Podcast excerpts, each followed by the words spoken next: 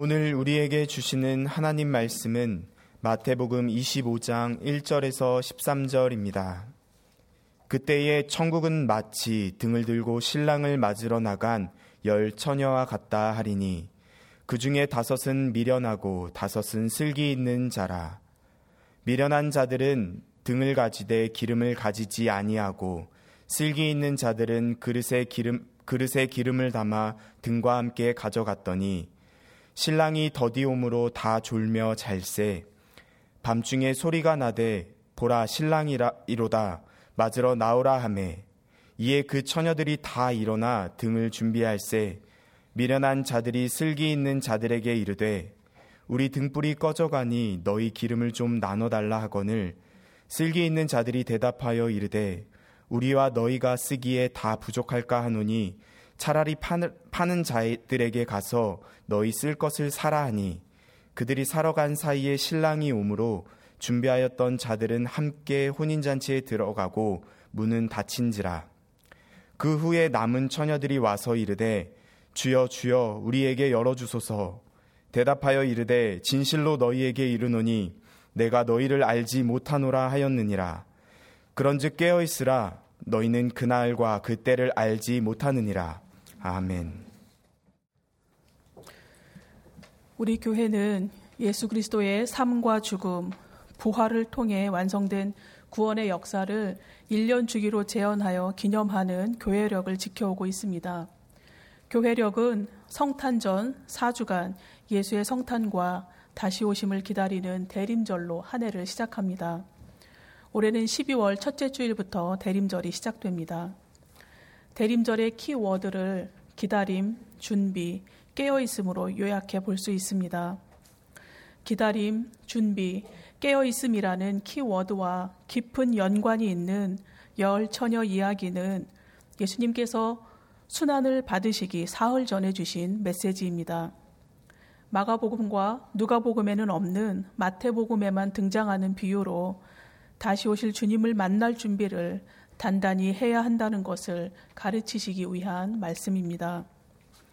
개인적인 종말이든 우주적인 종말이든 모든 인간에게 동일하게 허락된 종말의 때 천국의 모습이 마치 열 처녀의 이야기와 같다고 말씀하시는 오늘 본문을 요약하면 이러합니다. 열 처녀가 있었습니다. 그들의 신부는 혼인잔치에서 신랑을 기다리는 들러리입니다. 그들 모두는 등을 들고 있었고 그들 중 다섯 명만이 여분의 기름도 준비했습니다. 기다리던 신랑이 더디오므로 모두 졸며 자다가 갑자기 신랑이 온다는 소리를 들었습니다. 등불을 밝혀 신랑을 맞아야 했지만 기름이 떨어져 가던 다섯 처녀는 기름을 사러 갈 수밖에 없었고 여분의 기름을 준비한 이들만이 신랑을 맞이할 수 있었다는 내용입니다. 초등학교 시절 저는 어머니가 속하셨던 구역에 조금이라도 일조하려고 성경 읽기 점수를 높여드리던 때가 있었습니다. 읽기에만 전심을 다하던 시절이었는데 유독 오늘 본문에 이르면 닫힌 문 앞에서 절망하고 있었을 다섯 처녀가 안타깝게 느껴졌던 기억이 있습니다. 열 명이 함께 졸았는데 다섯 명은 잔치에 들어가고 다섯 명은 들어가지 못한 안타까움이 저의 신앙에 큰 도움이 되었습니다.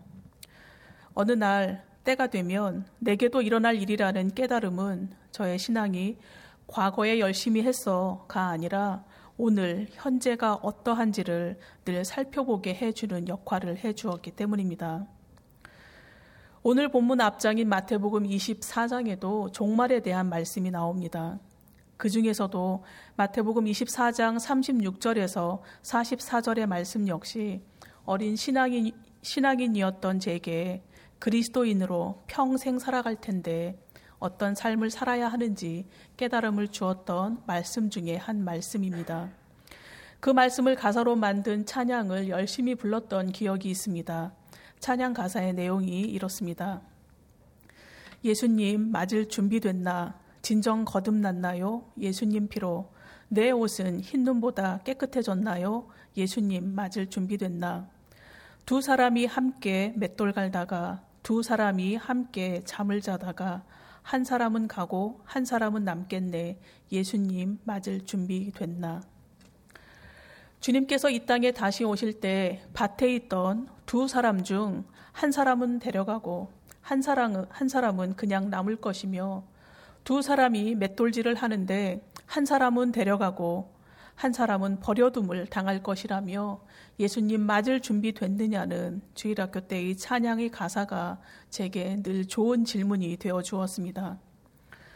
열심히 신앙생활 했는데 주님이 다시 오셔서 내가 누군지 모른다고 말씀하신다면 한 번만 기회를 달라는 것이 통하지 않을 것이란 사실을 마음에 새기게 해 주었던 것입니다.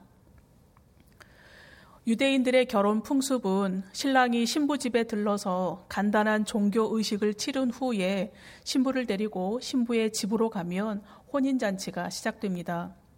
당시 관습으로 결혼식은 보통 해가 진 이후에 시작되었고 신부의 들러리들을, 들러리들이 드는 등불은 모두 10개였다고 합니다. 유태인들은 열이라는 숫자를 완전 숫자, 이상적인 숫자로 이해하고 있었습니다. 그래서 회당의 공식 집회도 10명이 참석하지 않으면 열리지 않았다고 합니다. 2절 말씀에서 주님께서는 신랑을 맞으러 나간 열 처녀를 다섯 명은 미련하고 다섯 명은 슬기 있는 자들이라고 두 그룹으로 나누셨습니다. 미련하다로 번역된 헬라어 모라이는 신중하지 못하고 예측 능력이나 지혜가 결여된 상태를 나타내는 형용사입니다. 슬기 있는 으로 번역된 프로니 모이는 신중하고 사려 깊으며 분별력이 있는 상태를 나타내는 형용사입니다. 그런데 2절에서 사용된 동사 뭐뭐하고로 번역된 헬라어 에사는 반복적인 상황을 묘사하는 미완료 과거 시제입니다. 신랑을 맞으러 나간 10명의 처녀들이 오늘 밤만 미련하고 오늘 밤만 슬기 있었던 것이 아니라 열 처녀들의 개인적인 성향이 항상 그러했다는 사실을 내포하고 있습니다.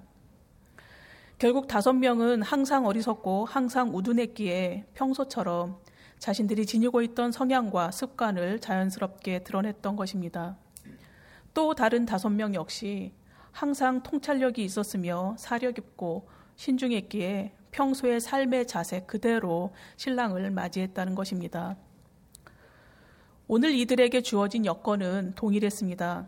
동일하게 신랑이 언제 올지 알 수 없는 상황입니다. 언제 올지 알 수 없기에 그 막연한 기다림은 힘이 듭니다. 때를 아는 것과 모르는 것에는 엄청난 차이가 있습니다. 때를 알면 삶의 긴장을 늦추지 않게 됩니다. 그러나 때를 모르면 긴장이 풀어지기 마련입니다.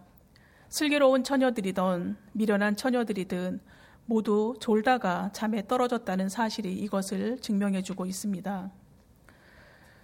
이들이 신랑이 올 때를 정확히 알았다면 결코 졸며 자지 않았을 것입니다.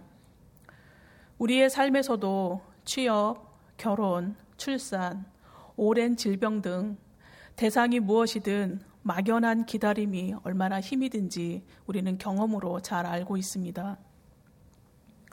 온 땅이 포악으로 가득 찬 시대를 살았던 노아는 방주 속으로 들어가라는 하나님의 명령을 기다렸습니다.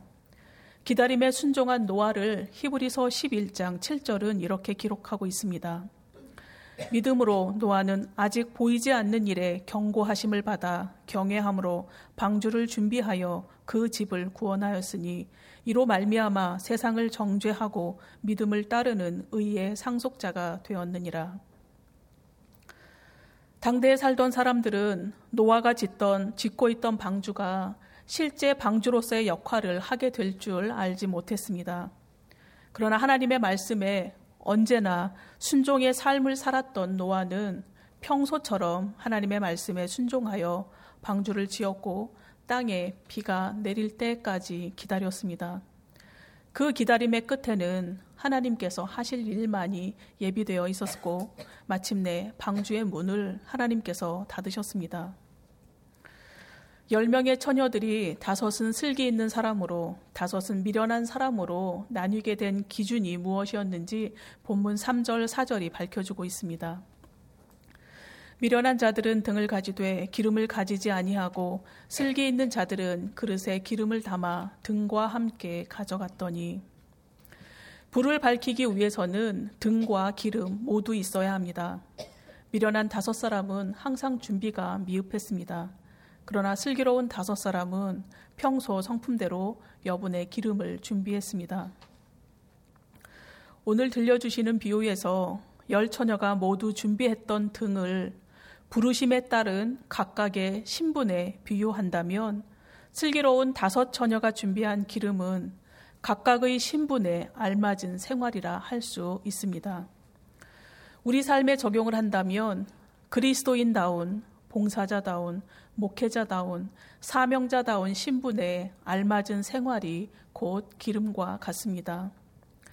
이름뿐인 그리스도인, 요리만, 소리만 요란한 봉사자, 겉모습만 경건한 목회자, 타이틀만 거청한 사명자가 되어 각각 신분과 거리가 먼 생활을 할 때 기름을 준비하지 않은 미련한 다섯 사람과 다를 바가 없습니다. 매주일 거룩한 모습으로 예배를 드린다 해도 주일과 평일을 마다하지 않고 봉사의 자리에 있다 해도 10의 1조를 넘어 10의 2조, 3조를 헌금한다 해도 그 중심에 하나님의 말씀에 순종하여 하나님 사랑과 이웃 사랑이 결핍되어 있다면 미련한 다섯 사람과 다를 바가 없습니다. 주님께서 한탄하신 회칠한 무덤과 다를 바가 없는 것입니다. 마침내 졸고 있던 열 사람에게 신랑을 맞으라는 소리가 들려왔습니다. 졸던 자리에서 일어나 등불이 꺼져가던 다섯 사람은 옆에 있던 다섯 사람에게 기름을 나눠달라고 사정합니다. 그렇지만 기름을 나눠 가지며 공짜로 갈 수 없는 길이 있습니다. 여분의 기름을 나누어 사용할 수 없는 때가 불현듯 우리 앞에 오기 전에 내가 살아가는 삶의 자리가 어떤 모습인지 분별해야 합니다. 내 삶의 자리가 어떠한지 의식적으로 때로는 의지적으로 살펴보는 노력이 필요합니다. 내 등불은 꺼져가고 있으나 예수 잘 믿는 배우자가 있다며 안심하고 계신 남편이나 아내가 계십니까? 내 등불은 꺼져가고 있으나 100주년 기념교회 교인이라는 신분에 안도하고 계십니까?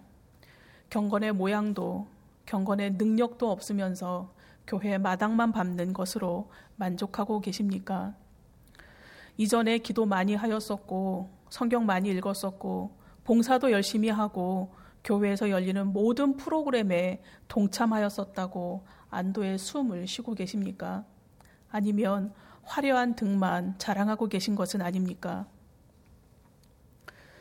슬기로운 다섯 사람과 미련한 다섯 사람이 일회적인 준비 여부의 결과가 달라진 것이 아니라 언제나 항상 그리 살았던 삶이 오늘 결과로 드러났습니다. 주님께서 우리를 평가하실 때 이전의 내가 아니라 현재의 내가 어떠함을 보신다는 것을 기억해야 합니다. 미처 준비하지 못했던 기름을 구해 헐레벌떡 달려왔을 미련한 다섯 사람이 이미 닫혀버린 문을 열어달라고 요청하자 이런 답변이 돌아왔습니다. 12절 말씀입니다. 대답하여 이르되 진실로 너희에게 이르노니 내가 너희를 알지 못하노라 하였느니라. 이들이 들러리로 선택된 기준이 무엇인지는 알지 못합니다. 어떤 이유에서 선택되었든지 알 수 없지만 때를 분간하지 못했던 다섯 사람은 자신들의 유일한 조건이었던 여분의 기름을 준비하지 못함으로 오늘의 신분을 감당하지 못했습니다. 급기야 주인으로부터 그들의 존재를 알지 못한다는 평가를 받아야 했고 오랜 기다림에 함께 동참했지만 혼인잔치에 들어가지 못한 신세로 전락하고 말았습니다. 그들을 향해서 주님께서 계속 말씀하십니다. 13절 말씀입니다. 그런즉 깨어 있으라 너희는 그 날과 그 때를 알지 못하느니라. 깨어 있는 것은 단순히 잠을 자지 않는 것을 뜻하지 않습니다. 연습이 없고 반복이 없는 인생에서 깨어 간구해야 할 것은 무엇이겠습니까? 바로 우리가 알지 못하고 알 수도 없는 하나님의 때를 분별하는 지혜입니다. 사람은 자신이 생각하고 행동하는 것이 옳다고 확신하며 살아갑니다. 그렇지만 진정한 지혜자는 하나님께서 약속하신 지혜의 길을 통해 하나님의 때를 분별하며 자신의 신분에 알맞은 삶을 살아가는 사람입니다. 하나님께서 약속하신 지혜는 그리스도인 인생의 필수품입니다. 전도서 3장에는 모든 일에 때가 있다고 증거합니다. 전도서 3장 1절에서 11절 말씀을 제가 읽어드리겠습니다. 범사에 기한이 있고 천하 만사가 다 때가 있나니 날 때가 있고 죽을 때가 있으며 심을 때가 있고 심은 것을 뽑을 때가 있으며 죽일 때가 있고 치료할 때가 있으며 헐 때가 있고 세울 때가 있으며 울 때가 있고 웃을 때가 있으며 슬퍼할 때가 있고 춤출 때가 있으며 돌을 던져 버릴 때가 있고 돌을 거둘 때가 있으며 안을 때가 있고 앉는 일을 멀리 할 때가 있으며 찾을 때가 있고 잃을 때가 있으며 지킬 때가 있고 버릴 때가 있으며 찢을 때가 있고 꿰맬 때가 있으며 잠잠할 때가 있고 말할 때가 있으며 사랑할 때가 있고 미워할 때가 있으며 전쟁할 때가 있고 평화할 때가 있느니라. 일하는 자가 그의 수고로 말미암아 무슨 이익이 있으랴. 하나님이 인생들에게 노고를 주사 애쓰게 하신 것을 내가 보았노라. 하나님이 모든 것을 지으시되 때를 따라 아름답게 하셨고 또 사람들에게는 영원을 사모하는 마음을 주셨느니라. 그러나 하나님이 하시는 일에 시종을 사람으로 측량할 수 없게 하셨도다. 전도자는 하나님께서 모든 것을 지으시되 때를 따라 아름답게 하셨고 또 사람들에게는 영원을 사모하는 마음을 주셨다고 이야기합니다. 그러나 하나님께서 하시는 일의 시종을 사람이 측량할 수 없게 하셨다고 이야기합니다. 그리스도인으로 살아간다는 것은 깨어있는 삶을 사는 것입니다. 깨어 있어야 불시에 다가오는 신랑을 맞이할 수 있습니다. 또한 깨어 있어야 불시에 우리 앞에 닥치는 죽음도 의연하게 받아들일 수 있습니다. 그러하기에 때를 분별하는 지혜가 필요합니다. 왜냐하면 때를 분별하는 삶은 신랑이 반드시 오리라는 소망 때문에 가능함을 알고 있기 때문입니다. 사도 바울은 데살로니가 전서 4장 17절에서 이렇게 소망을 전했습니다. 그 후에 우리 살아남은 자들도 구름과 그들과 함께 구름 속으로 끌어올려 공중에서 주를 영접하게 하시리니 그리하여 우리가 항상 주와 함께 있으리라. 부활하신 주님을 만난 이후에 삶이 변하여 박해와 죽음의 위협 속에서도 복음 전도자로 자신의 남은 생을 살았던 사도 바울은 주님을 만나 언제나 그분과 함께 있게 되리라는 것을 소망의 근거로 제시했습니다. 소망은 참 중요합니다. 삶에 소망이 없으면 무력해집니다. 가정 생활에서도 직장 생활에서도 신앙 생활에서도 소망을 잃어버리면 우리는 앞으로 나아갈 동력을 얻을 수 없습니다. 그러나 소망이 있더라도 우리는 종종 쉽게 좌절하고 궤도 이탈을 하게 됩니다. 그래서 우리도 모르는 사이에 우리가 가야 할 삶의 참된 목표로부터 점점 멀어지게 됩니다. 우리가 완전하지 않고 나약한 존재이기 때문입니다. 오늘 본문 속에 슬기로운 처녀들마저 잠에 떨어진 것은 우리의 약함을 단적으로 잘 드러내주고 있습니다. 우리는 인간적인 나약함과 한계를 안고 우리 삶의 이상과 목표를 향해 나아가려고 노력할 뿐입니다. 가는 도중에 넘어질 수도 있고 좋을 수도 있습니다. 그래도 우리가 기름을 준비하려고 노력할 때에 더 나아가 양질의 기름을 준비하려 수고하고 애쓸 때 어느 날 갑자기 다가오실 신랑을 기쁘게 맞이하게 될 것입니다. 다시 말해 우리 각자의 신분에 맞는 생활에 정진할 때에 마침내 혼인잔치에 참여하여 하나님 아버지 얼굴을 뵙게 될 것입니다. 깨어 있는 것은 단순히 잠을 자지 않는, 자지 않는 것이 아닙니다. 깨어 있는 것은 우리 각 사람의 내면의 문제입니다. 하나님과 깊게 교제하면서 우리 마음과 정신을 언제나 맑게 하고 우리가 호흡하는 순간순간을 의식하면서 사는 자세입니다. 아무 생각 없이 시류에 편승하여 살아가는 것이 아니라 매 순간 의식을 갖고 살아가는 것입니다. 자신의 일거수일투족을 자신의 마음과 생각들을 돌아보며 하나님 아버지 말씀에 귀 기울이며 자녀다운 생활을 하려고 노력하는 것입니다. 채소와 동물들을 대상으로 음악을 틀어주면서 임상 실험을 한 보고가 여럿 있습니다. 다양한 실험 중에서 콩을 네 그룹으로 나누어 동일한 장소, 동일한 조건에서 음악만 다르게 틀어준 실험이 있습니다. 첫 번째 그룹의 콩에는 마약을 주입시켰습니다. 두 번째 그룹의 콩에는 시끄러운 팝 음악을 들려주었습니다. 세 번째 그룹에는 아무 소리도 들려주지 않았습니다. 그리고 마지막 네 번째 그룹의 콩에는 조용하고 경건한 음악을 들려주었습니다. 3주간이 흐른 후 결과는 다음과 같이 나왔습니다.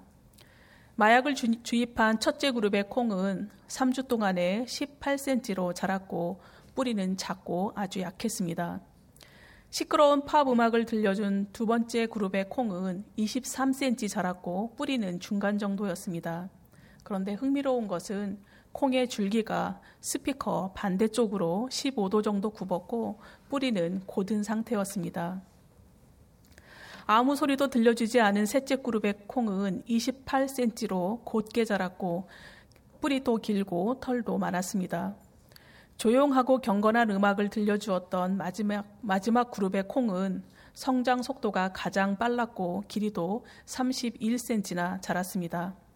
뿌리와 줄기가 모두 충실하게 잘 자랐는데 놀라운 것은 콩의 줄기가 스피커 쪽으로 향했다는 것입니다. 두 번째와 네 번째 그룹의 콩과 마찬가지로 우리도 우리의 영이 좋아하는 것이 있고 우리의 영이 싫어하는 것이 있습니다. 깨어있는 그리스도인은 하나님께서 좋아하시고 내 영이 좋아하며 하나님께서 기뻐하시고 또한 내 영이 기뻐하는 것을 선택하는 그룹입니다. 깨어있는 그리스도인 그룹은 하나님의 말씀 앞에 나를 복종시키므로 그리스도인다운 신분에 알맞은 삶을 소망 가운데 살아가는 사람입니다. 올해 우리 교회 표현은 마음과 정성을 다하여 심으리라입니다. 지난 9개월 동안도 하나님께서 우리의 아버지 되어 주심으로 우리의 가정을 우리 교회와 이 땅의 교회들을 그리고 우리나라와 지구촌을 세워 주셨습니다. 마음과 정성을 다하여 심으시겠다는 약속을 주님께서는 신실하게 지키고 계십니다. 주님의 신실하심에 대한 우리의 응답은 우리가 어느 그룹에 속해 있는지 깨어 돌아보는 것입니다.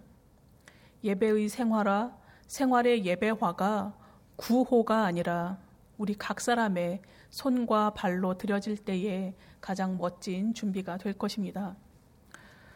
어제까지의 내 삶이 부끄러움으로 요약이 된다면 혼인잔치에 들어가기에 적합한 준비는 지금부터, 오늘부터 다시 시작할 수 있습니다. 다시 시작하는 우리의 삶의 모습을 보고 우리 가정의 자녀가 또 우리 교회 학교 자녀들이 뒤따라서 참 그리스도인의 신분에 알맞은 삶을 주님께서 이 땅에 다시 오실 그 날까지 지속적으로 이어가며 살아낼 것입니다. 기도드리시겠습니다. 하나님, 우리를 그리스도인으로 불러주시고 자녀로 불러주셔서 감사합니다. 그러나 불러주신 것에만 만족하여 지혜도 구하지 않고 하나님의 때도 분간하지 못하며 깨어있지 못한 모습은 아닌지 돌아보게 해주셔서 감사합니다. 깨어 있음이 단순히 교회 생활을 열심히 하는 것이 아님을 너무 잘 압니다. 지금은 나태한 자리에 있음에도 언젠가는 혼인잔치에 들어갈 수 있는 여분의 기름을 준비하리라 미루고 있는 것은 아닌지요. 그렇게 기다리고 기다리던 신랑을 마중 나오라는 즐거운 소리에 허겁지겁 기름을 준비하러 달려나가지 않게 하여 주옵소서. 연습과 반복이 없는 인생을 각 사람에게 동일하게 허락하신 하나님, 어느 누구도 우리의 생과 사를 대신할 수 없듯이 우리의 영원한 생명을 대신 책임져 줄 이도 없음을 알게 해주셔서 감사합니다. 십자가 순환을 앞에 두신 주님께서 그 날과 그 때를 알지 못하니 깨어 있으라 하신 말씀이 우리에게도 적용된다는 사실을 잊지 않게 하여 주옵소서. 그리하여 마음과 정성을 다하여 심어주신 2018년을 살아가는 동안 깨어 있음의 은총이 우리 100주년 기념교회 공동체 안에 있게 하여 주옵소서. 깨어 있는 그리스도인의 신분에 알맞은 예배의 생활화, 생활의 예배화를 이루게 하셔서 및 가지된 삶을 살아온 우리의 모습을 우리의 후배들이, 우리의 자녀들이 뒤 이어가는 은총을 누리게 하여 주옵소서. 예수님의 이름으로 기도드립니다. 아멘.